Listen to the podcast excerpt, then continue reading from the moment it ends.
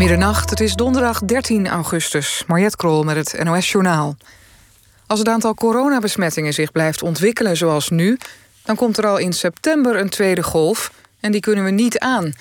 Dat zei Diederik Gommers, voorzitter van de Vereniging voor Intensive Care, in de talkshow Op één. De tweede coronagolf was pas verwacht in januari, maar kan dus al veel eerder komen, waarschuwde Gommers. Ook Ernst Kuipers van het landelijk netwerk Acute Zorg waarschuwt voor een toename van het aantal coronapatiënten dat moet worden opgenomen in het ziekenhuis. De afgelopen weken steeg dat aantal van tachtig naar honderdvijftig. Kuipers houdt rekening met een snelle toename tot driehonderd. Hij noemt dat zorgelijk. Het coronadebat dat de hele dag in de Tweede Kamer is gehouden is vanavond tumultueus geëindigd. P V V-leider Wilders had een hoofdelijke stemming aangevraagd voor zijn voorstel voor een structureel betere beloning voor zorgmedewerkers. Maar dat kon niet doorgaan, want er bleken niet genoeg Kamerleden meer aanwezig. Volgens de oppositie waren veel leden van coalitiepartijen weggerend. Wilders en onder meer GroenLinks-leider Klaver en P v d A-leider Asscher noemden dat ongehoord en ondemocratisch. Er zijn vijf verdachten opgepakt in het onderzoek naar de dood van Bas van Wijk. De vierentwintigjarige man uit Badhoevedorp werd zaterdag doodgeschoten op een druk strandje bij Amsterdam. Twee verdachten, mannen van twintig en zesentwintig jaar uit Amsterdam, zijn door arrestatieteams aangehouden in Zandvoort. De andere verdachten zijn opgepakt in Amsterdam. Het zijn een Amsterdammer van twintig, eentje van negentien en een van achttien. Ze zitten alle vijf in volledige beperkingen. Dat wil zeggen dat ze alleen contact met een advocaat mogen hebben en dat de politie verder niets wil zeggen over de zaak. Het weer: in het zuiden nog kans op regen of onweer. Vannacht koelt het af naar ongeveer eenentwintig graden. En de komende dag opnieuw tropisch warm. Later op de dag weer enkele zware regen- en onweersbuien. Dit was het N O S Journaal. N P O Radio één. V P R O. Nooit meer slapen.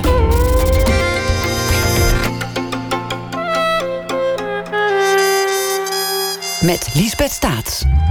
Goedenacht en welkom bij Nooit meer slapen. Bankovervallers, seriemoordenaars, kunstrovers en drugsbaronnen. We smullen van personages uit de wereld van de misdaad en de donkere kant van onze maatschappij.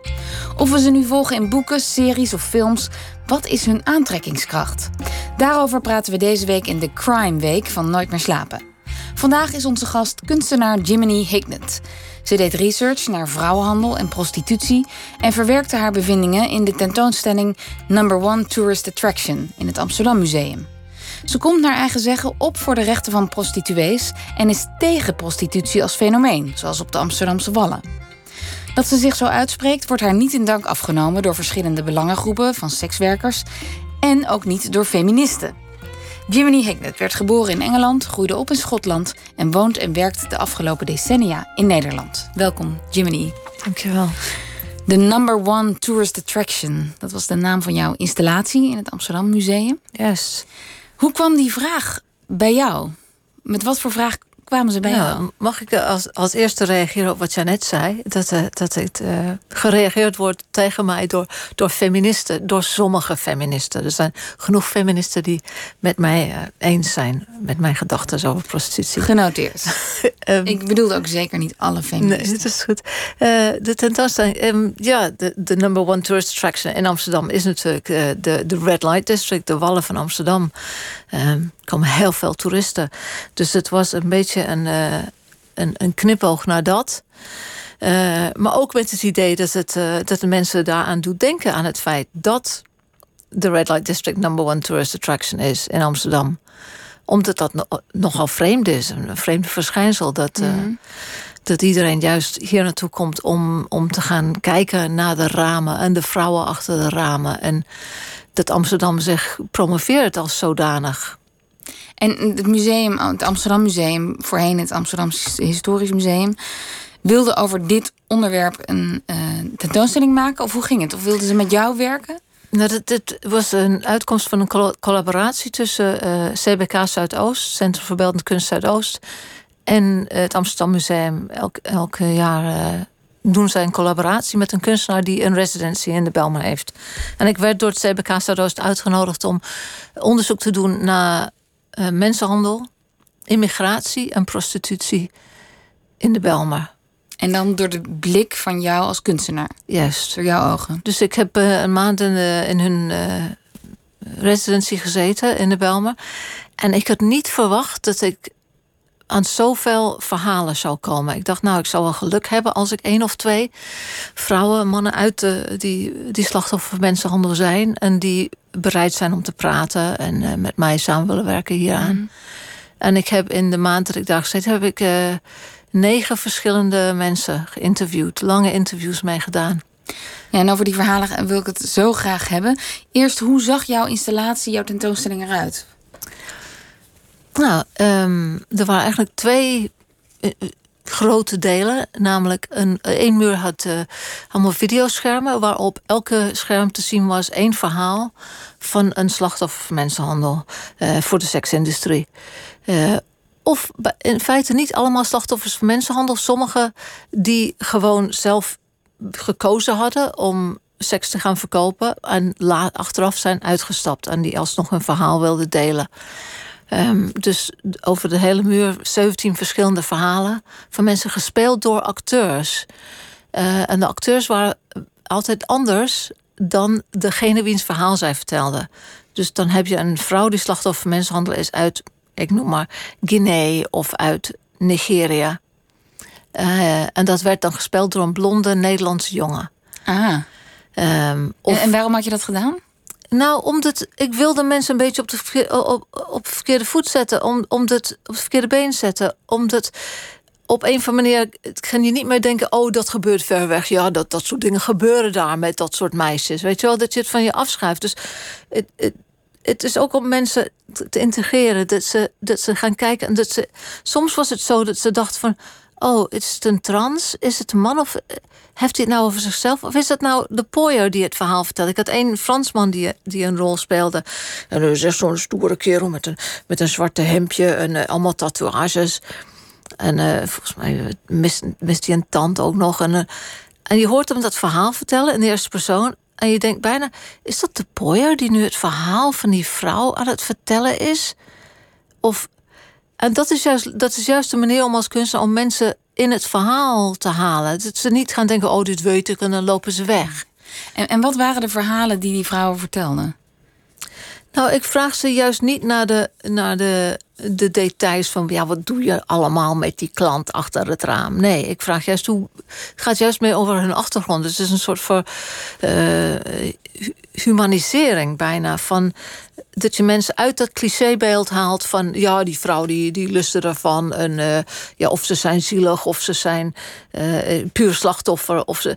Dus juist de details van hun leven. Ik had een meisje, een, een van die vrouwen was um, studenten journalistiek. En die is er ingelokt uh, door allerlei familieomstandigheden. Anderen die, die komen uit uh, kindertehuizen en het, uh, in de Oostbloklanden. Um, ook een Nederlandse vrouw die Uh, op jonge leeftijd zwanger is ge, geraakt en uh, ja, alcoholische mm. moeder had en uh, zelf de keuze heeft genomen uh, om. Uh...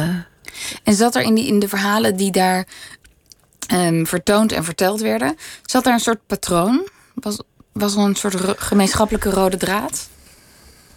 Nou, het was, ik, d- er was niemand die, die, die deed aan het beeld wat, uh, wat wel eens opgeroepen werd van, van de, de gelukkige studenten die alleen maar een beetje extra geld bij verdient. Dat was er geen van. Um, ik had veel vrouwen uit uh, zuidelijk uh, Afrika, Sub-Saharan Afrika. Maar dat komt omdat ik een tijdje ook in, um, als vrijwilliger in de opvang voor slachtoffers van mensenhandel heb gewerkt. Uh, als, uh, als buddy, dat wil zeggen, ik ga erheen en ik ga met die vrouwen één op één, gaan we even, even een dagje naar buiten. Even iets leuks doen, kinderboerderij, museum, gewoon naar het park. Iets, want die vrouwen zitten heel, heel vaak gewoon gedeprimeerd op hun bed. Ze durven niet naar buiten, ze spreken de taal niet. Ze weten niet waar ze heen moeten. Ze denken dat alles geld kost. Dus, en omdat ik, ja, ik, ik spreek geen Hongaars, dus ik ging niet vaak met Hongaarse vrouwen op pad, bijvoorbeeld, maar wel vaak met Afrikaanse vrouwen uit Engels sprekende landen of Frans sprekende landen. En soms met de Latina's, mm. die Spaans spreken. Dus ik had veel verhalen uit die landen gehoord. En een van de dingen dat je merkte, het was vaak juist de vrouwen die wat intelligenter waren, die door hun intelligentie en hun verlangens een probleem kregen met de maatschappij waarin ze opgroeiden. Dus dat ze uh, in een samenleving zitten waar toch vrouwen gediscrimineerd werden, dat ze jong uitgehuwelijk werd. Ik had één meisje, ja, die ik zei van die journalistieke opleiding, die, uh, die ging terug naar haar dorp in de vakantie. En, en waar uh, kwam zij vandaan? Dat ga ik niet zeggen. Maar ergens? Ja, uh, West-Afrika. Ja, Afrika, oké. Okay. En, uh, en um, ze moest besneden worden. En ze wilde niet, want ze, het is in haar land ook verboden. En um, ze verzette zich tegen. En uiteindelijk is ze om die reden is ze wel weten te ontsnappen. Maar doordat ze haar familie daardoor kwijt was, en haar moeder zelfs, die zei van, je bent mijn dochter niet meer. En uh, um, is ze dus in handen van een mensenhandelaar terechtgekomen. Uiteindelijk bij een Nederlandse man uh, die haar naar Nederland heeft gebracht. Onder de mom van, ik ga je helpen. Een slimme meisje, die heeft altijd, ik heb een vrouw en ik, zij werkt ook. En we hebben twee kleine kinderen en jij kan ervoor zorgen. En, nou, en het zijn, het zijn vaak vrouwen van wie je denkt van, ja, maar het is een beetje wat wij hebben met, met dat site van Marktplaats. Dat ze altijd zeggen van, als het klinkt te, te goed om waar te zijn, dan is het misschien niet waar. Ja. Maar op het moment dat je in zo'n noodsituatie zit, dat je echt niet weet hoe je eruit komt, dan als iemand jou iets aanbiedt, Dan, dan ga je niet naar de kleine letters kijken. Dan denk je, oh, godzijdank, iemand heeft een oplossing voor me gevonden. En je en dit is mijn loopplank naar een beter leven. Ja. ja. Dus dat was bijna allemaal van die, van die Afrikaanse vrouwen, was eh, op die manier in Nederland terechtgekomen. Ja. En de vrouwen die jij sprak, waren die uit de prostitutie gestapt? Waren, waren er ook vrouwen die er nog in zaten? Uh, eentje die erin zat. Maar goed, de, de vrouwen die... De meeste vrouwen... Nee, dat is niet waar. Van de, van de video's die in het Amsterdam Museum waren, waar, waar de meeste eruit. Bijna allemaal eruit. Een aantal van die uh, die ik in Argentinië heb uh, geïnterviewd, die zaten er nog in. Um, uit nood. Er was, er was geen, uh, geen andere oplossing nee. voor hun. En ook een soort gewenning. Uh, gewend zijn om je, om je af te sluiten, om, om de soort verlamdheid wat er mee gepaard had. Daar konden ze ook wel over praten. En uh, ja, dat, dat was een van de heftigste dingen steeds om, ja. om aan te horen. En deze, deze tentoonstelling gaf ook enorm jouw visie weer, hoe jij kijkt tegen het fenomeen prostitutie en vrouwenhandel. Ja, nou, we zijn het van één muur was dus die, die verhalen. En de andere deel van de tentoonstelling was uh, souvenirs die ik gekocht had in het Amsterdamse Red Light District. En die geven een heel ander beeld van prostitutie weer. Juist heel vrolijk allemaal. Uh, van die sneeuwbollen met, uh, met een glimlachende prostituee achter het raam die erin zit. Uh, of, of een molen met allemaal blote benen en tieten die ronddraaien. Of... Uh, Ja, dat soort dingen. Dat je, dat je als, als leuke souvenir... Heel veel koelkastmagneetjes. Ik heb iets, iets van, van, van, van meer dan honderd verschillende, verschillende koelkastmagneetjes. Ik heb iets van maar dat vijf, is dus handel. vijftien verschillende ja. sneeuwbollen met, met ja. verschillende plaatjes erin. Dus ja, het is... Het is Dus dat was een beetje de happy side of zo? Van de... Nou ja, ik, ik, ik gebruik die dingen om natuurlijk iets over te zeggen. Ik, ik doe niet van, hé, hey, dit is leuk. Kijk maar hoe leuk het is. Maar ik, ik laat zien hoe, hoe eigenlijk het beeld wordt gepresenteerd, dat dat niet klopt met de werkelijkheid wat achter de ramen gebeurt. Dat was het meer. Het was een soort van keerzijde laten zien. Van ja, we doen allemaal of het zo, zo gezellig is. Ja, gezellig op de wallen, weet je. Al die liedjes en een soort beeld van, ja... Nou ja, de wallen... Dat, um, in, in, als, je, als je het hebt over het uh, de Red Light District... dan denk je toch nog aan die beetje folklore. Een beetje van vroeger. Um, ja, een beetje bij ons in de Jordaan gevoel... Ja. Een beetje gezelligheid en ook het moet toch allemaal kunnen. Ik denk, ik denk dat het toch voor die vrouwen vaak niet zo gezellig was. Toen ook niet hoor. Maar dat is wel een beeld. Net zoals voor, voor Parijs hebben we ook dat soort Toulouse-Lautrec. Ik bedoel, het is allemaal een soort nostalgische beeld. Ja. Wat van de prostitutie hebben. Van een soort boheemse eh, ja, uitdagend. En wat, en wat goed van ons dat het allemaal kan. Ja. Weet, weet, jij nog, weet jij nog dat toen jij naar Nederland kwam? Welk jaar was dat ongeveer? drieëntachtig. Weet je nog hoe jij keek toen? Met de ik, blik van een ik, buitenstaander naar die... Ja, uh... ik vond dat ook. Ik had, ik had toen nog niet zo erg over nagedacht. Ik, ik was nog niet zo politiek bewust, feministisch bezig, zeg maar. En ik vond het ook... Ik vond het stoer. Ik, ik vond Amsterdam stoer dat dat er was. En ik keek nooit goed naar die vrouwen. Ik moet zeggen dat ik het ook wel altijd vrij ongemakkelijk vond als je echt naar die vrouwen keek. Mm. Maar door die ongemak, dan kijk je ook niet zo makkelijk als vrouw. Dus ik ging altijd met vrienden, kom, we gaan even, even showen hoe, hoe stoer het is in Amsterdam. En wat en, vond je er stoer aan?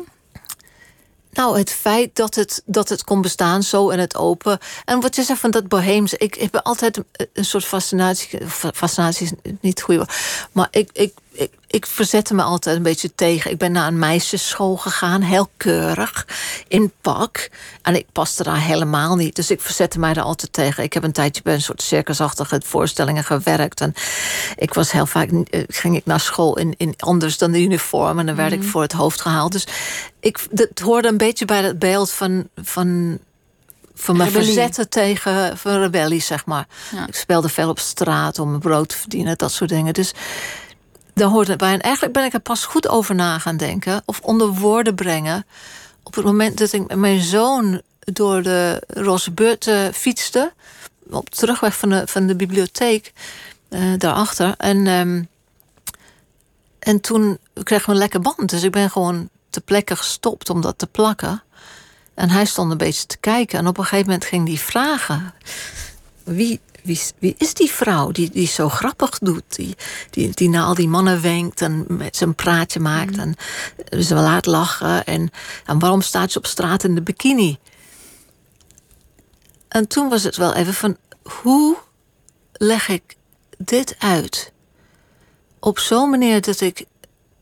Ik wil absoluut niet die vrouw neerhalen. Helemaal niet. Maar hoe kan ik aan een kind van zeven...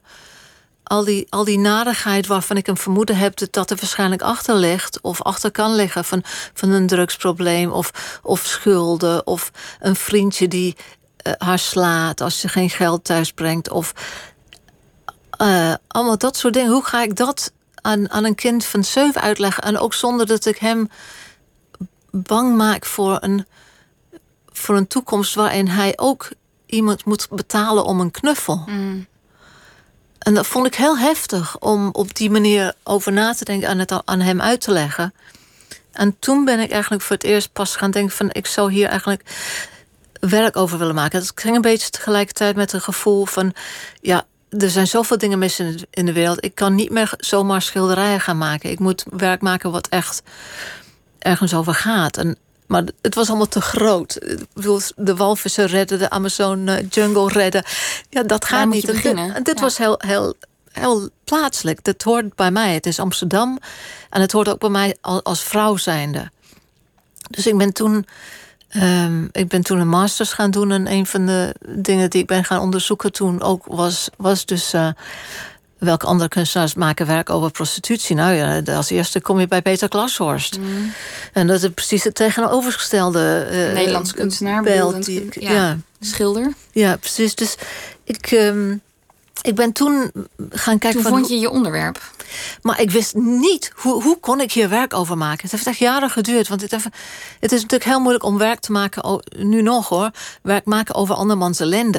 Daar moet je heel erg mee oppassen. Um, Of mij oppassen, maar heel voorzichtig mee omgaan. En hoe, hoe kan je dat in beeld zetten? En, en zonder dat je maar, maar weer van die plaatjes, van die vrouwen aan het uitbuiten. Dus toen dacht ik, omdat ik niks kon bedenken om, om werk van te maken, dacht ik, nou, dan ga ik iets praktisch doen. Want ik vind het toch een heel belangrijk onderwerp. En ik wil iets voor doen voor vrouwen die slachtoffer zijn van, van mensenhandel dus op dat moment. En daarom ben ik toen dus als vrijwilliger gaan werken als buddy. En vanuit dat werk leerde ik een aantal vrouwen wat beter kennen. En toen zij helemaal uit de opvang waren, heb ik hun toen gevraagd of zij eventueel hun verhaal wat uitgebreider willen vertellen. Ja. Eh, om aan mee te werken aan het project wat ik toen maakte samen met Patricia Karsenhout, wat in eh, eh, het Tropenmuseum kwam. Uh, samen met dat uh, tentoonstelling Black and White... wat ging over honderdvijftig jaar afschaffing van de slavernij in Nederland. Dus we hadden een installatie gemaakt... wat ging over uh, prostitutie als zijnde uh, hedendaagse slavernij. Nog even terug naar die, naar die expositie in het Amsterdam Museum... Ja. vorig jaar, twintig negentien. Um, de verhalen die jij net schetst van die vrouwen... dat zijn ja. allemaal gebroken dromen... Um, meisjes die hoopvol hier naartoe komen... dan ja. in verkeerde handen vallen. En... Dat zijn de Afrikaanse dames. Ja. Maar er waren ook veel... Oostblokse dames bij. En die verhalen zijn zo mogelijk ellendiger. In, in de zin van zelfs als zij eruit zijn, dan was het nog bijna nog moeilijker voor hun om, een, om, een, om iets op te bouwen. Vaak waren het vrouwen die uh, een groot deel van hun jeugd in een, in een tehuis hebben gewoond. Uh, nog nooit iemand een lieve woordje tegen ze gezegd heeft. En, en die, ja, het verschijnsel wat in Nederland heel vervelend loverboy wordt genoemd. Dus het verliefd zijn geworden op een pooier. Ja. Of op een man die vaak ook getrouwd is en kinderen heeft met andere vrouwen. En, maar omdat dat de eerste man is die, die liefdevol tegen ze gepraat heeft. Of een cadeautje of gezegd, wat ben je mooi of wat ben je slim. Daar val je dan En dan op. nog, ja. ik, bedoel, ik ben op rechtszaken geweest waar, waarin die man terecht wordt gesteld voor, voor, voor mensenhandel. En die vrouwen zitten nog op het balkon met z'n drieën nog verliefd en de weiger om tegen hem te getuigen. Ja. Maar deze verhalen en ook die verhalen van die Afrikaanse vrouwen, ja. Niemand zal zeggen dat het heel goed dat dat bestaat en laten we dat vooral in stand houden, nee. Op de Wal in Amsterdam. Maar toch was er ook kritiek op jouw uh, tentoonstelling, op jouw installatie. En uh, wat voor kritiek was dat? Nou, het was voornamelijk een groep vanuit de, het uh, Prostitution Information Center, Prostitutie Informatiecentrum. Dat is een uh, groep uh, sekswerkers of ex-sekswerkers. Uh, zo noemen zij zich. Ik hou zelf even niet, even, ik wijd even uit hier. Ik hou niet van de term sekswerker, omdat dat um, voor mij niet specifiek genoeg is. Dus niet dat ik zeg van een sekswerker bestaat niet, maar dat houdt in ook een lapdancer of allemaal dat soort dingen. Dus ik gebruik die term niet. Ik gebruik, zij wel? Zij, zij wel. Zij dus dus ik, ik noem ja. ze nu zoals zij zich benoemen, sekswerkers. En die vonden dat, uh, d- dat het gewoon niet, niet klopte. Dat, uh, dat jij een eenzijdig beeld hm. schetste. Ja, terwijl ik juist liet zien wat het andere beeld was. Maar ik, ik, onder, ik gebruikte dat andere beeld van, van vrolijke plaatjes, uh, souvenirs, om, te, om het een beetje te ondermijnen. En ja, waar zij vooral tegen waren, was een beeld wat ik had gemaakt. Uh, naar aanleiding van uh, een, een beeld wat op het OudeKerkplein sta, staat. Een kleine bronzen beeldje, het heet Bellen. En dat is een uh, monument voor sekswerkers. Uh, en dat is een vrouw die heel fier met de armen in de zij zelfverzekerd. staat. Zelfverzekerd. Ja. Uh, uh, z- uh, een lijf staat te verkopen. En ik vond, een, een, ik heb heel veel toeristen gezien die hun selfie daar meenemen. En ik vond dat zo'n verkeerde beeld, omdat het eenzijdig is. Dat juist de, dat wat gepromoot wordt, is heel eenzijdig. Want je gaat als Amsterdam als stad, ga je niet promoten van jou negentig à vijfennegentig procent van de vrouwen achter de ramen zitten daar onder dwang. Dat ga je niet promoten. Je gaat juist promoten. Want, want wat zijn dat voor cijfers? negentig tot vijfennegentig procent? Ja, dat is de inschatting van Jolande de Boer. Jolande de Boer is uh, expert mensenhandel, uh, officier van justitie. En Uh, Hef, doet die mensenhandelszaken. Mm-hmm. Uh, heeft ze altijd gedaan. En um, dus die cijfer heb ik van haar. Dat was haar inschatting. Ja. negentig à vijfennegentig procent van en, de vrouwen op de wallen. En tussen die negentig à vijfennegentig procent van de vrouwen die daar tegen haar zin staat, staat zo'n vrolijk beeld van Bellen, de zelfverzekerde prostituee. En dat beeld, daar wilde je, dat wilde jij. Daar heb ik iets mee gedaan. Ja, wat heb je daarmee gedaan? Nou, naar aanleiding van dat beeld heb ik een, een, een veel grotere beeld gemaakt. Uit een boomstam, gekerfd, uh, uit hout. Uh, van van een, een vrouw in een vergelijkbare pose, maar die staat tegen een enkele paal aan. Een soort van, bijna een soort schandpaal uh, waar ze tegenaan staat. En uh, ik heb een soort performance heb ik in Buenos Aires. Uh, daar heb ik ook in Argentina het beeld gemaakt. Mensen uitgenodigd om hun initialen in dat beeld te kerven. Of een hartje. En het idee was om een soort erkenning van hun eigen verantwoordelijkheid aan de pijn wat schuil gaat achter die, dat vrolijke beeld. Mm. Um, Juist omdat ik vind dat we eigenlijk allemaal daaraan medeplichtig zijn. Want we weten dat het bestaat. Ook jij en ik. We weten het bestaat en we doen er niks aan. Dus die medeplichtigheid wilde ik uitbeelden. Ik wilde mensen dat laten voelen. Ik heb mensen in tranen gehad. Het is heel heftig om dat te doen. Om, om met een, een, een mes of een bijtel daarin te gaan kerven. En, um, en wat, was de, wat was de kritiek dan? Op, op dat? Nou, zij vonden dat het een uitnodiging was. Riep op tot geweld tegen prostituees. Oh, ik durf niet naar mijn werk vanavond. Want misschien nu denken ze dat als ze in een beeld mogen kerven, dan gaan ze ook in mij kerven. Mm. Terwijl ik denk van ja, maar dat is net zoiets als zeggen dat als je een film hebt waarin beelden zijn van een man die zijn vrouw slaat, dat je roept de mannen op om hun vrouw te slaan. Nee, je laat die beelden, die heftige beelden laat je juist zien... om te laten zien hoe verschrikkelijk het is. Maar goed, dat beeld heb ik uiteindelijk besloten... om niet in de tentoonstelling te zetten. Uh, niet omdat ik een kritiek juist vond... maar omdat ik niet wilde dat het gesprek alleen maar daarover ging. Dat het niet alleen maar ging over... ja, het roept wel tot geweld op. Nee, het roept niet tot geweld op. Ik wilde dat het gesprek over prostitutie in het algemeen ging. Ja. En niet daarover. En is dat gelukt? Dat wat gesprek over heel veel discussie. We hebben twee discussieavonden gehad in het museum. Uh, met verschillende sprekers. Ook uh, met seks, sekswerkers. Uh, ex-sekswerkers. En um, er is een soort aparte ruimte... ingericht door het museum, um, waar mensen hun commentaar konden opschrijven. En waar er een aantal artikelen en, uh, en dat soort dingen hingen... die van beide kanten, zeg maar. Ja, jij, jij um, uh, je, zei, je pleit ook voor een Nederlands beleid... dat de wallen dicht moeten. En dat je zegt, ja, waarom kiest, kiest Nederland niet voor het Zweedse model? In Zweden is prostitutie officieel verboden... En wordt... Nou, wacht even, dat is niet helemaal waar. Het kopen van seks is verboden.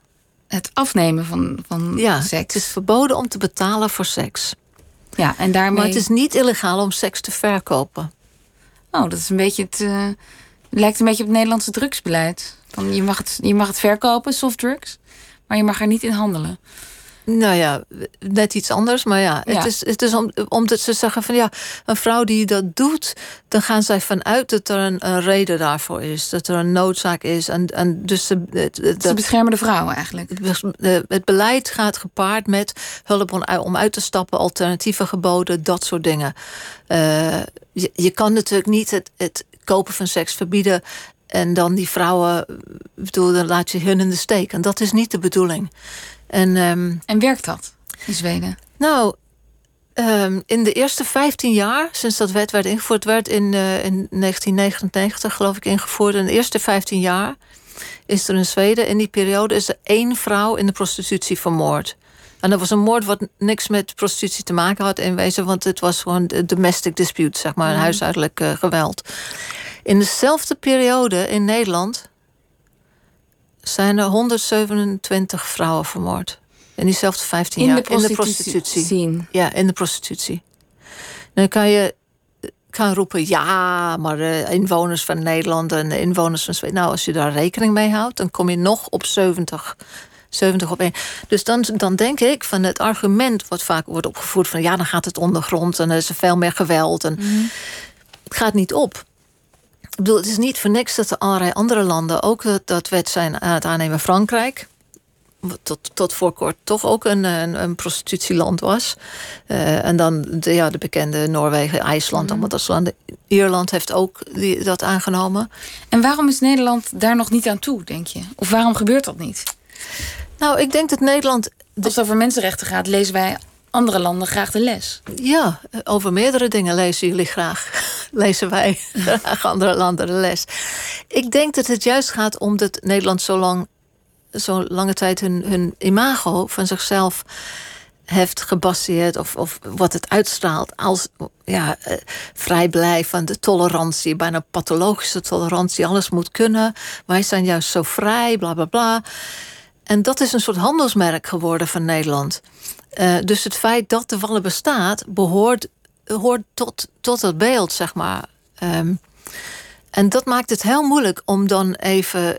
Uh, de blik naar jezelf te gaan richten. Ja. Ik bedoel, er is...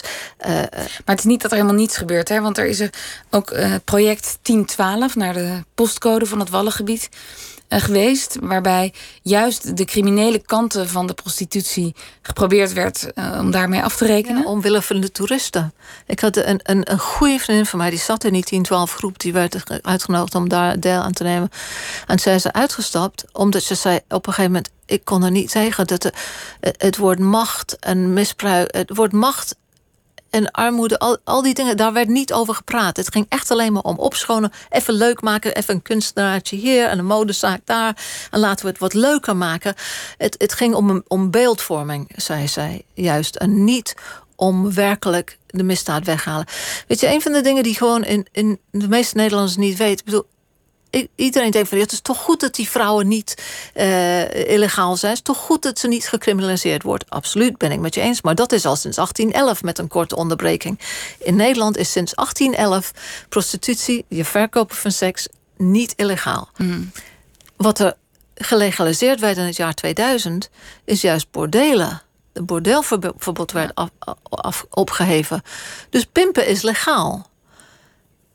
Ja, absurd eigenlijk. Dat, dat, en dat heeft juist tot meer geweld, meer psychische problemen enzovoort enzovoort geleid. En juist meer mensenhandel, want het is veel makkelijker om je te verstoppen. Het is een soort frontje achter de, Ach, achter de ja, legaliteit. Dus ja. de politie mogen niet zomaar meer naar binnen als ze bedenken dat het iets is. Alleen als ze bewijs hebben. Dat soort dingen. Dus... Um, en, en eigenlijk is zes jaar nadat het bordeelverbod werd opgeheven, is er een onderzoek gedaan door uh, de gemeente Amsterdam zelf uh, in opdracht. En de conclusies waren echt dat het, de situatie verslechterd werd. Voor de vrouwen en, zelf. Voor de vrouwen ja. zelf. En dat er ja. meer mensenhandel en de ja. dwang en de onvrijwilligheid nog altijd even erg was. En dat soort dingen. Ja. Dus, um... maar toch, hè? Want het argument van um, om de prostitutie te behouden is ja, uh, maak ons niet zo'n slachtoffer. Er zijn ook mensen die hiervoor kiezen. En sommigen doen dit in een bepaalde periode van hun leven omdat ze geld nodig hebben. Omdat ze inderdaad student zijn, bijvoorbeeld in een escort service. Maar... Of dat ze erin beland zijn en zeggen ja, maar dit is mijn recht en het is mijn leven. Ja, maar welke andere beroep, welke andere industrie staan wij toe dat vijfennegentig procent van de mensen het onvrijwillig uh, uh, verkracht worden, keer op keer op keer op keer, elke nacht? Geen. Ik bedoel, dan sluit je die industrie. Als die industrie zichzelf niet kan regelen, dan wordt het gesloten. En het, het kan niet geregeld worden. Dat, dat, is, dat is één ding. En het, het andere is... Um, ik ben het met je eens dat, dat iedere andere industrie waar zulke cijfers naar buiten ja. komen, gesloten wordt. Ja. Je mag zelfs niet eens... Je mag niet, bedoel, die vrouwen zitten achter de ramen. Je mag, mag als, als, als ramenlapper mag je niet meer op een gevaarlijke ladder gaan staan. Mm. Ik bedoel, die regels... Dat soort gevaar. Nou, als iemand zegt, ja, maar dat wil ik zelf. Nee hoor, dat mag dus niet. Dus, dus hoezo... Jij zegt, het is heel selectief. Hoezo wordt hier een uitzondering voor gemaakt? Ja. En dat is een soort van... Ik denk dat het heel erg gepromoot is, juist de, die tegenstrijdigheid... Uh, dat het gepromoot is als feministische act, act dat je, je, dat je recht over je eigen lijf en ja. je gaat het zelf verkopen. En natuurlijk op het moment dat, uh, dat de f- feminisme in opkomst kwam en dat je inderdaad als vrouw recht over je eigen lijf en dat soort dingen had, dan is heel slim door de seksindustrie op dat moment al daar gebruik van gaan maken. En hij heeft, heeft omgedraaid, ja, het meest feministische wat je kan doen is je lijf om geld te verkopen. Oh, feminist whitewashing of zo. Ja, een soort van. Ik bedoel, uh, hoe heet die Hugh Hefner van, van Playboy Magazine... Die, die zich promoot als feminist. Die, die beweert dat hij heel veel voor de feministische beweging heeft gedaan... door seks zo, zo vrij te maken enzovoort. Dus ik, ja, ik denk dat ten eerste. Maar ik denk dat je... Weet je, het heeft altijd met een, uh, met een machtsinbalans te maken. Ja. Iemand heeft geld en macht en iemand anders heeft geld nodig. En dat is natuurlijk met meer dingen... Het is natuurlijk ook, je kan ook zeggen, ja, maar ik heb ook geen zin om, om uh, vakken te vullen in de Albert Heijn. Nee, dat klopt. Maar het is niet voor niks dat het jatten van een pak cornflakes uit de Albert Heijn toch een ander soort delict is dan dat je iemand verkracht. Mm. Het, het heeft toch een andere iets. Impact. Een andere impact. Maar en uh, prostitutie wordt altijd genoemd het oudste beroep ter wereld. Het oudste vorm van misbruik ter wereld. Zo noem jij het. Oudste vorm van, van, van uitbuiting. En, maar denk je dat het, omdat het al zo, veel, zo lang bestaat... en in allerlei soorten samenlevingen aan de orde is... denk je dat, dat het te verbieden is, dat je het kunt stoppen? Nou, ik denk juist... Daar, daar, daarom ben ik zo'n fan van de Zweedse wet. Eh, omdat, omdat het juist wat je doet als samenleving door zo'n wet te maken... is je verandert de blik... die je hebt. Kijk, hier in Nederland is het zo... een jongen wordt zeventien op school, zijn maatjes gaan met de pet rond om geld in te zamelen... dat hij naar de hoeren kan, kan, weet je wel. Hier in Nederland? Hier in Nederland, dat, dat, dat gebeurt. Zoon van een, van een vriendin van mij. Um, dat, in andere landen nemen vaders hun zonen mee. Ja, maar goed, de, de houding is dat het allemaal is oké okay en het moet kunnen... en het doodnormaal is en dat soort dingen. Als je als maatschappij een wet maakt waarin je zegt van het is niet oké. Het is niet oké om je vrouw te slaan. Nou, ik denk dat op het moment dat ze een wet wilden maken dat ze je vrouw niet mocht slaan, dan ging het, ja, maar mannen slaan altijd een vrouw. Dat is toch altijd, ja, dat zullen ze blijven doen. En uh, een wet maakt niks uit. Een wet maakt wel uit. Het maakt wel uit, want je ten eerste geef je een, een, een bericht naar die vrouw toe van het is niet normaal wat jou gebeurt. En dat geeft die vrouw, al kan ze niet, niet eens uit die situatie ontsnappen, toch een, een gevoel van, de, van ik heb menselijkheid. Ik heb gelijk en het klopt niet. En de steun die je zo iemand geeft die eruit wil stappen. Want ik was op een gegeven moment in een, um, op een symposium in, in Den Haag. Uh, de buurt van de, met de Tweede Kamer te maken. Niet in de Tweede Kamer, in dat uh, regeringsgebouw. Over prostitutie. En Um, daar werd net in die tijd die boten op de zandpad in Utrecht Uh, werd leeggehaald. Dat zijn van ja, red light uh, boten. En die werden gesloten omdat er zo ontzettend veel geweld was. Het kon gewoon echt niet meer. En de stad Utrecht had gezegd, oké, okay, er zijn een aantal vrouwen die, die wel door willen gaan. En uh, dus die, uh, als er vrouwen zijn die door willen gaan, Uh, we geven ze geld dat ze zelf een bordeel kunnen opzetten. En toen heb ik de vraag gesteld, en stel dat die vrouwen dus een ander soort bedrijf willen opzetten, dus niet seks wil verkopen, maar weet ik veel, iets anders. Nee, nee, nee, dat geld krijgen ze alleen maar als een bordel. En dan denk ik, waar zijn jullie mee bezig, weet je wel?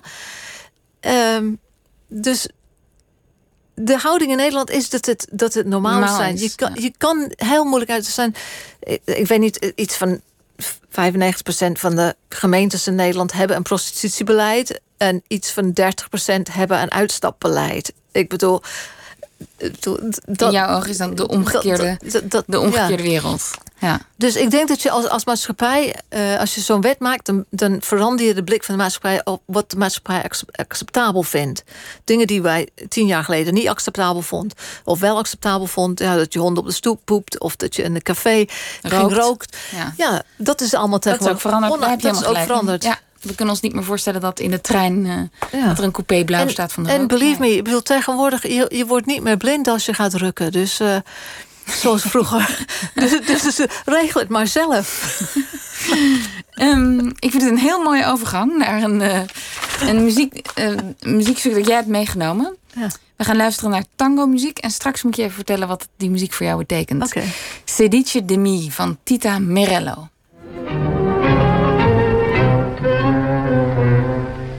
Se dice de mí,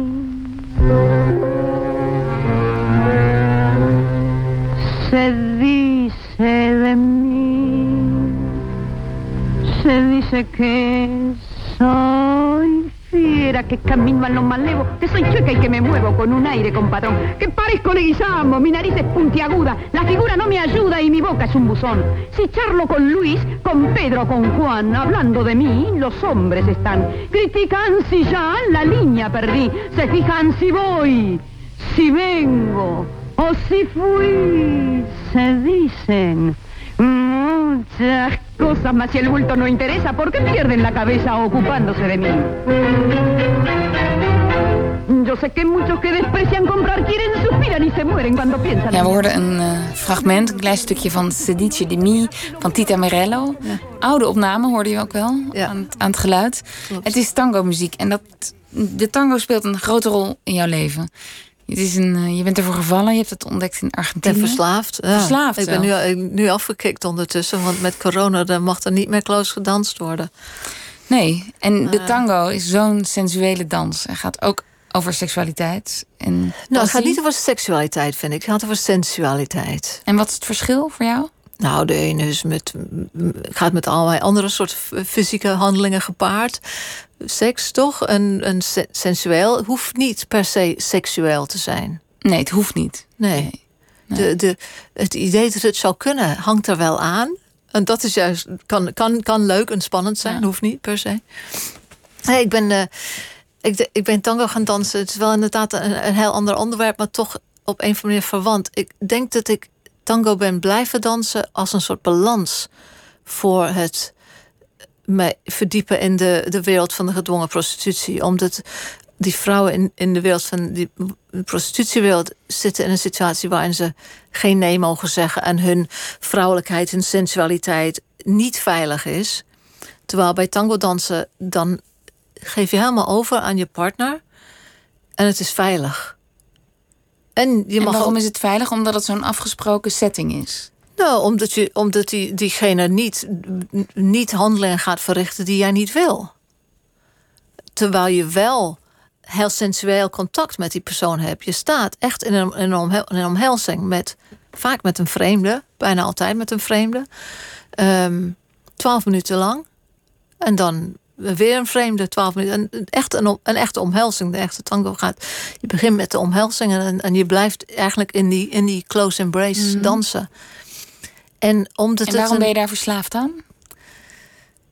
Nou, dat is hugging. Dat, er komen bepaalde, bepaalde uh, stoffen vrij. Ja. En dat is verslavend, dat schijnt. Net als chocola. Of, uh, en, um, dus, dus een beetje zoals iemand die gaat hardlopen... en de, voorbij de twaalf minuten gaat... en dan dat elke dag moet doen. Dus dat een beetje, uh, denk ik. Het is fysiek contact. En uh, ja... Mijn zoon was net uit, of niet, hij was niet uit huis, maar hij was veertien, dus hij was niet meer van het knuffelen. Mam. Dus, dus dan, uh, misschien dat het niet toevallig is dat ik op dat moment juist de tango ontdekte en er zo voor, voor ging. Het is, tango is, is volledig, um, we hebben het niet over ballroom tango, maar gewoon over dat sociale tango, waarin je gewoon... Wat is het verschil? Nou, ballroom is, is vaak op een soort afstand, een soort showy, met allemaal sprongen en... en, en En, en dat soort dingen, heel dramatisch. En dit is gewoon, een, een, je bent in die omhelzing... en toch beweeg je met elkaar dezelfde passen. En omdat er niks afgesproken is... behalve dat je niet op elkaars tenen gaat staan bijvoorbeeld... of omvallen, um, moet je heel erg luisteren. En de, de plek van contact is je borstkas. Dus je moet luisteren naar de borstkas van de andere met jouw borstkas. Nou, om dat te kunnen doen, moet je... volledig overgeven aan de aanwezigheid van de anderen. En je noemde, je noemde net het woord balans. Je zei ja, ik denk dat dat door mijn werk zag ik zo die andere nare kant... of die donkere kant van de, de seksualiteit en sensualiteit. Ja. En, en hoe werkt dat dan? Kun je er dan weer een beetje tegen of is het niet zo plat? Nee, het is niet zo plat als dat. Het is ook voor mij... Het, de tango was ook, een, was ook voor mij een plek om... om met die vrouwelijkheid te spelen, als een soort theater. De eerste keer dat ik naar zo'n tango-salon ging... want zo'n tango-salon, dan ga je, gaan de vrouwen vaak in een jurk... hoge hakken, decolleté, gemake-upt... en dan zit je aan de kant, echt heel ouderwets... zit je aan de kant en je wacht tot een man je knipoog doet... van een knikje geeft. En dit is in Argentinië? In Argentinië, op sommige plekken. Maar in Nederland wordt ook heel veel op die manier gedaan. Maar het was voor mij een soort theater. Het was het spelen van, van dat soort vrouw... En de eerste keer, ik, ging, ik kende niemand en ik had zoiets van... nou, ze gaan me uitlachen, want ik doe een vrouw na. En ik zei, idioot, je bent gewoon een vrouw. Ja, maar ik, ik voelde me echt alsof ik een soort drag speelde. Het was zo'n ander soort manier van vrouw zijn voor mij. Niet dat, dat vrouw zijn of seksueel of sensueel hoeft op die manier te zijn... maar het was voor mij een, een deel wat ik erbij kreeg. En juist dat, dat spelen, de overgave... De, het is heel sensueel om je aan iemand over te geven... Want de enige andere plek waar je die volledige overgave hebt... met die fysieke contact is in het bed. Dus het heft al die, die spanning. En ik denk dat, dat een be- ik denk dat ik als ik alleen maar in die wereld van de prostitutie... en de gedwongen prostitutie zat... ja, dan had ik alle mannen echt verschrikkelijk gevonden. En, en, en een soort van rondliep met een gevoel van gevaar de hele tijd. En het is natuurlijk niet zo dat alle mannen zo zijn. Maar als je daar heel erg in zit de hele tijd... dan, dan... terwijl als ik die vrouwen aan het... de goede kant of de mooie kant daarvan... die ervaar jij in die tango. Ja. ja. Jouw research naar seks en seksualiteit... en naar het lot van vrouwen die slachtoffer zijn van uh, prostitutie... in jouw woorden, uh, die is voor jou ook heel persoonlijk geweest. Uh, en die gaat ook terug tot ver in jouw jeugd. Tot, nou, dat, dat je dat een... Uh, dat dat voor jou een, een onderwerp is... omdat je daar zelf ook mee te maken kreeg, begreep ik. Nou, als ik terug Kijk, na, na mijn tienerjaren, dan was er een moment waarin ik, als ik... Toen wisten we niet van het idee van grooming. Dat was niet iets wat je overlas in de krant. En er was geen... geen grooming bes- is het hof maken letterlijk, maar ook het een beetje verleiden. Verleiden tot, ja, precies. Van meisjes. En als ik terugkijk, dan denk ik dat ik op een gegeven moment wel in een situatie terecht was gekomen waarin dat eigenlijk met mij aan het gebeuren was. Hoe en, oud was je toen? Oh, ik was niet, ik was niet meer zo jong. Ik was negentien. Maar, maar ik ben ook opgegroeid in de, in de jaren zestig en zeventig. In de jaren zeventig was het juist een soort gevoel van free love. En ja, weet je, als je niet met, al, met iedereen mee naar bed ging, dan was je preuts. En dat hoorde mm. gewoon zo. En er was toch een soort druk op je om dat te doen. En ik zat op die meisjesschool. En die meisjes waren allemaal heel preuts en heel braaf. Dat en was in was, Schotland, hè? In Schotland. Ja. En ik was heel rebels. Dus ik ging stoer doen. En die meisjes doen preuts. Nou, ik doe lekker wild. Ik ga gewoon met iedereen naar bed. Maar achteraf gezien was het helemaal niet omdat ik het fijn vond. Het was meer een soort druk van, als je het niet doet, dan ben je preuts. En ja, ik, ik, we waren allemaal een soort hippie, hippieachtige mensen. Of, en dat, maar dat gaat dus eigenlijk ook over iets wat tussen aanhalingstekens dan over vrijheid gaat. Ja. Terwijl het niet vrij voelt. Terwijl het... Achteraf. Het voelde vrij op het moment dat ik altijd gezegd heb, ja, ik wil wel en ik doe wel. Maar, maar als ik eraan denk, ik sloot me voor af. Het was niet dat ik... Ik deed niet echt mee. Ik, ik, ik, ik Wat was deed je dan afwezig. Op dat moment? Ik, ik deed niet mee. Ik was er niet bij. Ik vertrok. Ik, ik liet met me doen. In plaats van dat ik het zelf meemaakte. En dat... Uh... Dat is eigenlijk wel heftig, want... In onderzoeken naar psychologische schade bij prostituees, dus mensen die echt werken in die seksindustrie, is het, komt dat heel vaak voor. Ja. Hè? Die dissonantie, cognitieve ja. dissonantie noemen ze dat. Dat je, dat je jezelf uitschakelt om maar niet mee te maken. Ja. En dat is ook de reden. Maar dat heb je dus eigenlijk zelf dan meegemaakt. In een andere, hele andere vorm. Ja. Maar dat is wel een parallel. Ja, ik denk dat dat soort, dat soort dingen. Ik bedoel, dat, ik ben pas achteraf dat zo gaan zien. En. Um, Maar ik denk dat, dat die ervaringen het wel gemaakt hebben dat ik een soort van... Ja, empathie klinkt nogal... Wel, ik bedoel, maar toch een soort empathie, een soort gevoel van, van, van, van kijken naar die vrouwen... en, en zoals men, mensen zien mij. Want bijvoorbeeld dus heel vaak, dan vind je dat mensen... De, zien die vrouwen als een ander soort klasse. Weet je, oh ja, die vrouwen vinden dat niet erg. Ja, die lusten ervan. Of die, ja, ik zou, ja, ik zou het wel erg vinden. Of mijn dochter of mijn moeder. Nee, we zouden het allemaal erg vinden. Maar, maar die vrouwen, nee, die vinden dat niet erg. Het is toch, die worden een soort afgeschreven als, mm-hmm. als vrouwen die, die geen gevoelens hebben. Die, die, die het niet erg vinden. Die, die het juist fijn vinden dat, dat ze geneukt worden door, uh, door twintig verschillende vreemde mannen op een nacht. Die daarvoor betalen. Uh, die ervoor betalen. En dus... Dat had ik nooit. Dat, dat gevoel had ik nooit. Nee. Dat die vrouwen zo anders zijn dat zij dat daarom oké okay vinden. Ik heb, op een gegeven moment was ik dus bij die rechtszaken. En ik, ik sprak met een van de advocaten van, van de mensenhandelaar. En ik vroeg haar, hoe is het om die man te verdedigen? En ja, dat vertelde, nou, het is gewoon voor mij normaal. En toen vroeg ze wie ik was. En ik vertelde van de Zweedse model, dat ik daar voorstander van was. En zei ze, nee, nee, nee, ik ben blij dat die vrouwen er zijn. Want anders gaan die mannen van een normale vrouw zoals mij van de fiets afrukken en verkrachten. En ik denk van, nou, dit is een blij, vermoedelijk hoogopgeleide vrouw. Ze werkt hier als advocaat in, in, in de rechtszaal. En, en die denkt er zo over die vrouwen. En nou, dat vond ik echt afschuwelijk. Maar zo dus dan, is wel dan, de houding. Dan slachtoffer je iemand anders, een andere ja. vrouw... Ja. omdat het dan jou niet overkomt. En in wezen vind ik... En dat is ook dat, wat ik zei over die, over die initiale kerf en dat beeld... als een soort medeplichtigheid. Dat is toch een beetje wat wij als maatschappij doen. Wij, wij, wij, wij gaan vanuit... oh ja, er zijn wel vrouwen die het wel graag doen. Ja. Maar hoe, hoezo willen ze het graag doen? Als jij niemand kan bedenken die het graag doet... die niet al een jeugd heeft die beschadigd is... die een psychische schade... Ik bedoel, ik, ik, was er, ik had er zo in kunnen rollen, want ik was al... Ja, denk je dat? Op die, dat, dat, ja. dat je door die ervaringen makkelijker die stap had gemaakt? Nou, sterker nog, ik ben een keer gevraagd om een, uh, om een duo met een andere vrouw samen te gaan naar een hotel voor een man. En we hebben voor ja geld. Voor geld. En we hebben ja gezegd en het werd afgeblazen op het laatst. Dus voor hetzelfde geld, snap je? Dus het is. Ja, ik was jong en ik had geld nodig en ik.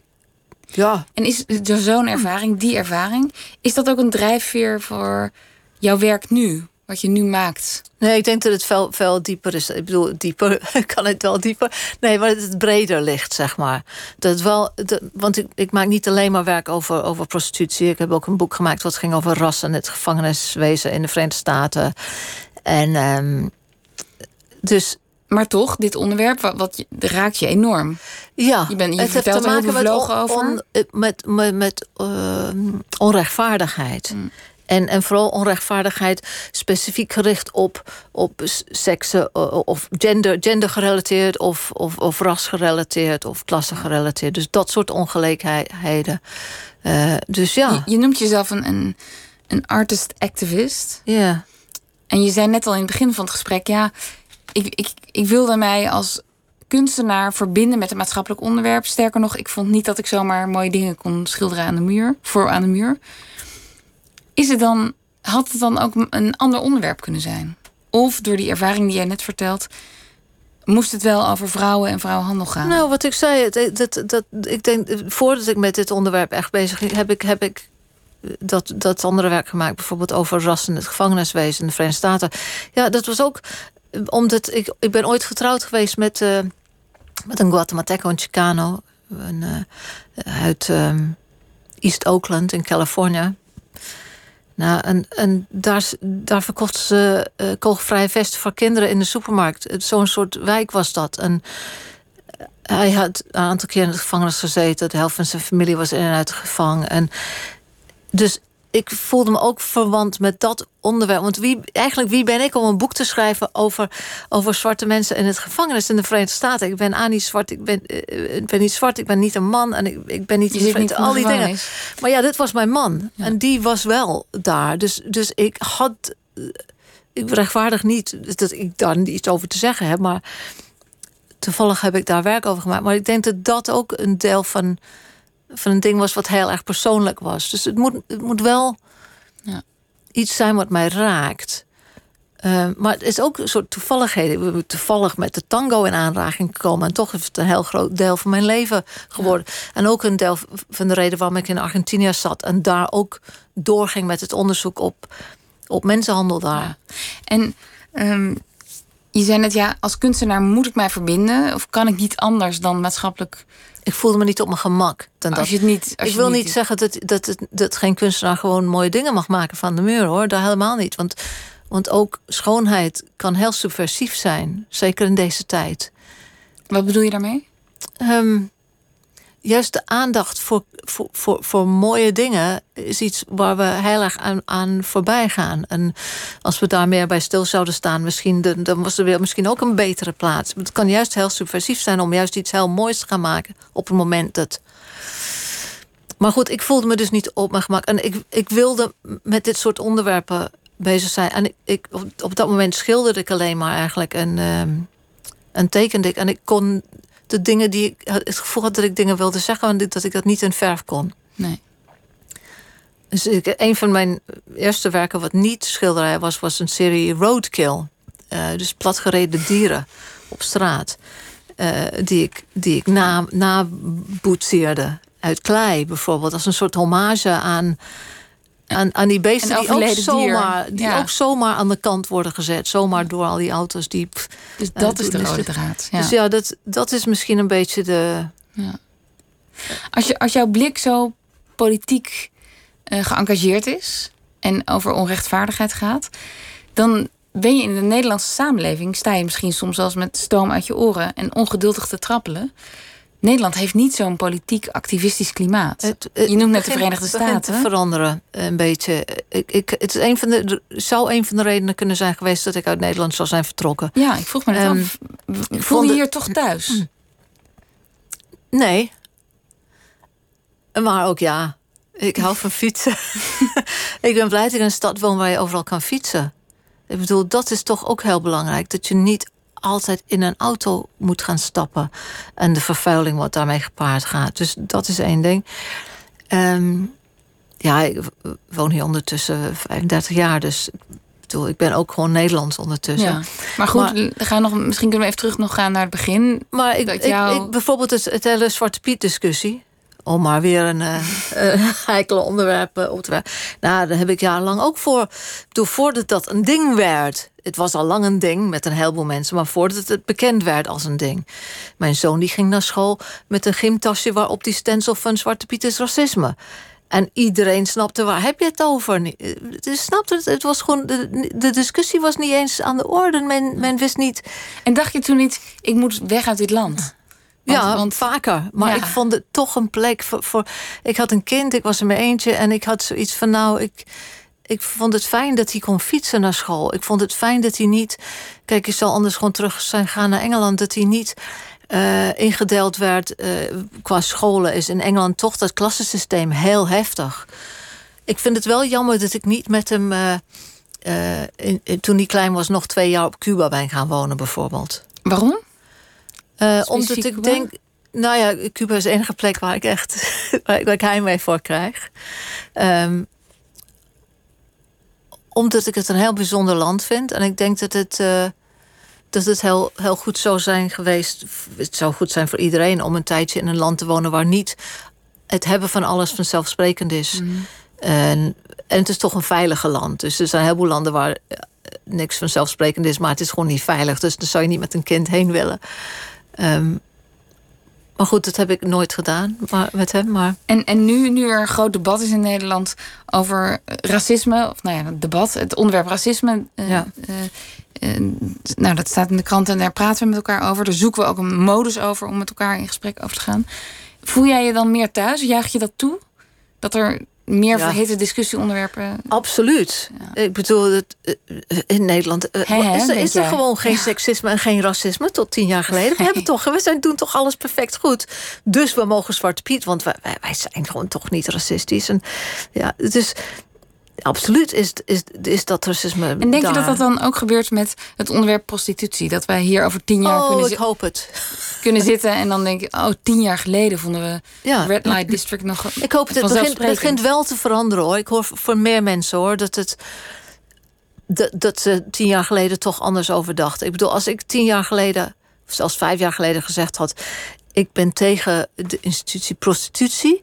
dan was het, oh, hou je niet van seks? Terwijl... tegenwoordig snappen men dat het toch wel een discussie is. Dat dat bestaat als discussie. En dat is, dat is wel prettig. Dat je... En kan een stad als Amsterdam daar afscheid van nemen? Financieel en economisch?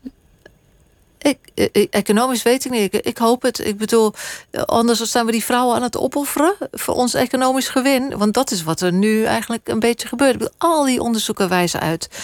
Maar gaat het gebeuren?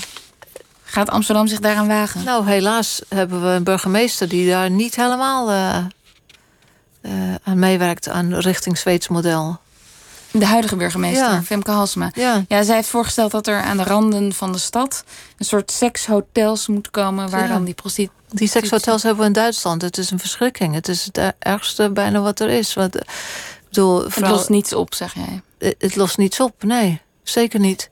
Het lost op dat je de, dat je de stad opschoont. Het is ja. tien twaalf beeld weer. Maken het, maken het fijn voor de toeristen. Wat, jij, wat wij voordat we de interview begonnen... waar we het net van tevoren had, over hadden... over het, de hele gezinnen met kinderen over de wallen rondlopen... Nou ja, nou, dat vind, vinden mensen... nou, dat kan niet, weet je wel. Terwijl ik denk van, ja, wat kan niet? Dat de kinderen het zien. Terwijl, maak je nou meer zorgen over die vrouw achter die ramen, alsjeblieft. In plaats van, maak je zorgen over het beeld wat we uitstralen. Want het gaat weer over beeld. En het gaat over real estate natuurlijk, over, over vastgoed. Ja. Want dat is natuurlijk geld waard daar ondertussen. Ja. Ja, dus, dus schrijf het lekker naar buiten. Het is toch ook geprobeerd met, met, die, met die vrouwen naar de Thames wegsturen... Ja, de, en de, de dat, moest ook, dat moest ook gewoon gesloten, ja. gesloten ja. worden... omdat er zoveel geweld en drugs en uitbuiting enzovoort. Nou, het zal daar niet anders zijn. Ik bedoel, in die hotels in Duitsland... waar vrouwen de entree moeten betalen... om daar binnen te mogen staan... om te kijken of ze aan een klant komen. En vaak de hele week, hun hele dagen daar zitten... en net genoeg hebben om... Nou ja. Ik krijg zomaar het idee dat jij nog lang niet klaar bent met dit onderwerp. Nee. En dat er nog werk komt. Ben je bezig nog met werk over dit ja, thema? Ja, zeker. Ik, ik, ben, uh, ik heb een heleboel interviews nog op stapel liggen. Van vrouwen uit de Oostblok. Uh, Albanië was ik vorig jaar. Macedonië, Kosovo. Uh, en, um, en ook uit Latijns-Amerika heb ik uh, nog interviews... die ik moet uitwerken tot een script voor een video. En dan opnames gaan maken weer. En dat gaan wij zien. En ik ben ook bezig met een uh, ontwerp voor een um, monument... voor slachtoffers van mensenhandel voor de seksindustrie. Dankjewel, Jimini, voor dit gesprek. Morgen, zeg ik nog voor de luisteraar, zit hier Tjitske Mustre... en ze gaat in gesprek dan met Wouter Laumans, misdaadjournalist en auteur van Wraak. Het vervolg op de bestseller Mokro Mafia... waarvan meer dan honderdduizend exemplaren verkocht werden. Dat morgen en ik wens u nog een goede, hopelijk koele nacht toe.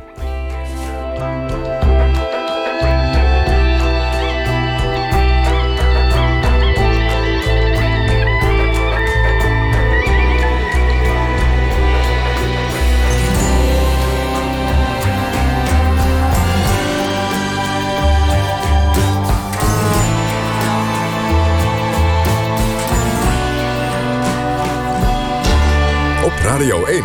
Het nieuws van alle kanten.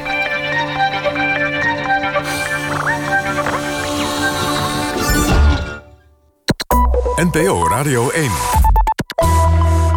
één uur, Mariette Krol met het N O S Journaal. In de Haagse Schilderswijk is het onrustig door een grote groep jongeren. Ze hebben brandkranen opengedraaid, vuurwerk afgestoken en vernielingen aangericht, zegt de politie. De mobiele eenheid is ingezet om de orde in de wijk te herstellen. Enkele wegen zijn door de Haagse politie afgezet. Het zou gaan om zeker honderd jongeren. Het is niet duidelijk waarom ze overlast veroorzaken.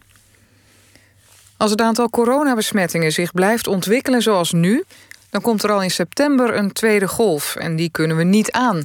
Dat zei Diederik Gommers, voorzitter van de Vereniging voor Intensive Care, in de talkshow op één. De tweede coronagolf was pas verwacht in januari. Ook voorzitter Kuipers van het landelijk netwerk Acute Zorg waarschuwt voor een toename van het aantal coronapatiënten dat moet worden opgenomen in het ziekenhuis. De afgelopen weken steeg dat aantal van tachtig naar honderdvijftig... en Kuipers houdt rekening met een snelle toename tot driehonderd ziekenhuisopnames. En hij noemt dat zorgelijk. De politie in Rotterdam heeft een meisje van zestien opgepakt. Ze wordt verdacht van het neersteken van een ander meisje in een huis in de wijk Spangen.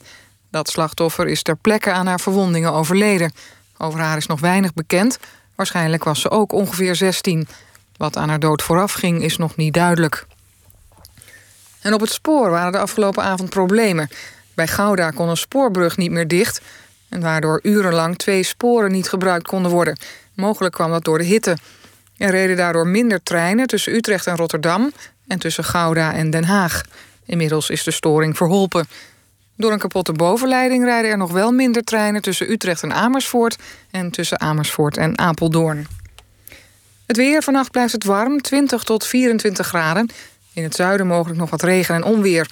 De komende dag opnieuw tropisch warm, maximaal negenentwintig tot drieëndertig graden. Met later op de dag vooral in het midden en noorden weer zware regen- of onweersbuien. Dit was het N O S Journaal.